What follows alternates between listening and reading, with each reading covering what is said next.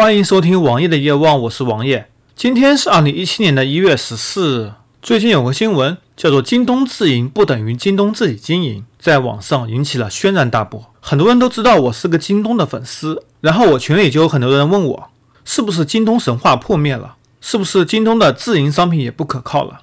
其实我们先来回顾一下这次的案例：一名消费者范先生在京东商城买了四款真力时的手表，上面页面写着。表的镜面材质为蓝宝石水晶，但是它经过质检之后，表面的玻璃不是蓝宝石水晶，所以控告了京东。由于商品是买的京东自营的，所以他拿出当时京东开的发票，该发票的开票公司不是京东，所以他就开始质疑京东自营不等于京东自己经营。然后这事情在网上引起了很大的炒作，加上某竞争对手推波助澜，这件事情首先来看，这明显应该是表的问题。他自己的宣传文档上写着这是蓝宝石水晶，但是这其实不是蓝宝石水晶，而是玻璃。这和京东其实并没有太大关系。当然，京东也存在着审核不严等相关的责任和义务。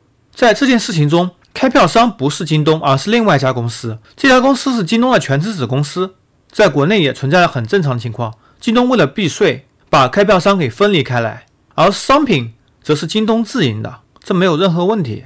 所以这件事的责任也不在京东身上，但是消费者往往要注意的是，京东配送的商品不一定是京东的。现在有很多商品是第三方营业的，但是它寄存在京东的仓库，这些商品可能就得小心一些了。京东不负责售后，在京东购买商品时候，请注意，购买自营商品必须是商品编码为六位或者七位数字的，或者是在海外购中标明京东自营的商品，而那些编码在十位数的商品不是京东自营的。不要相信京东发货或者京东配送，一个快递嘛，谁都可以发。同时，你还要注意的是，购买页面会写明商品由京东发货，由谁来提供售后服务。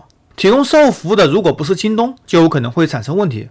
除非提供售后服务的是厂家，否则我个人不建议购买。京东这次的事件很明显公关不行，而且某竞争对手推波助澜。你要知道，隔壁阿里巴巴是多么的怕京东，在阿里的 DNS 中。甚至屏蔽了京东的 DNS 解析。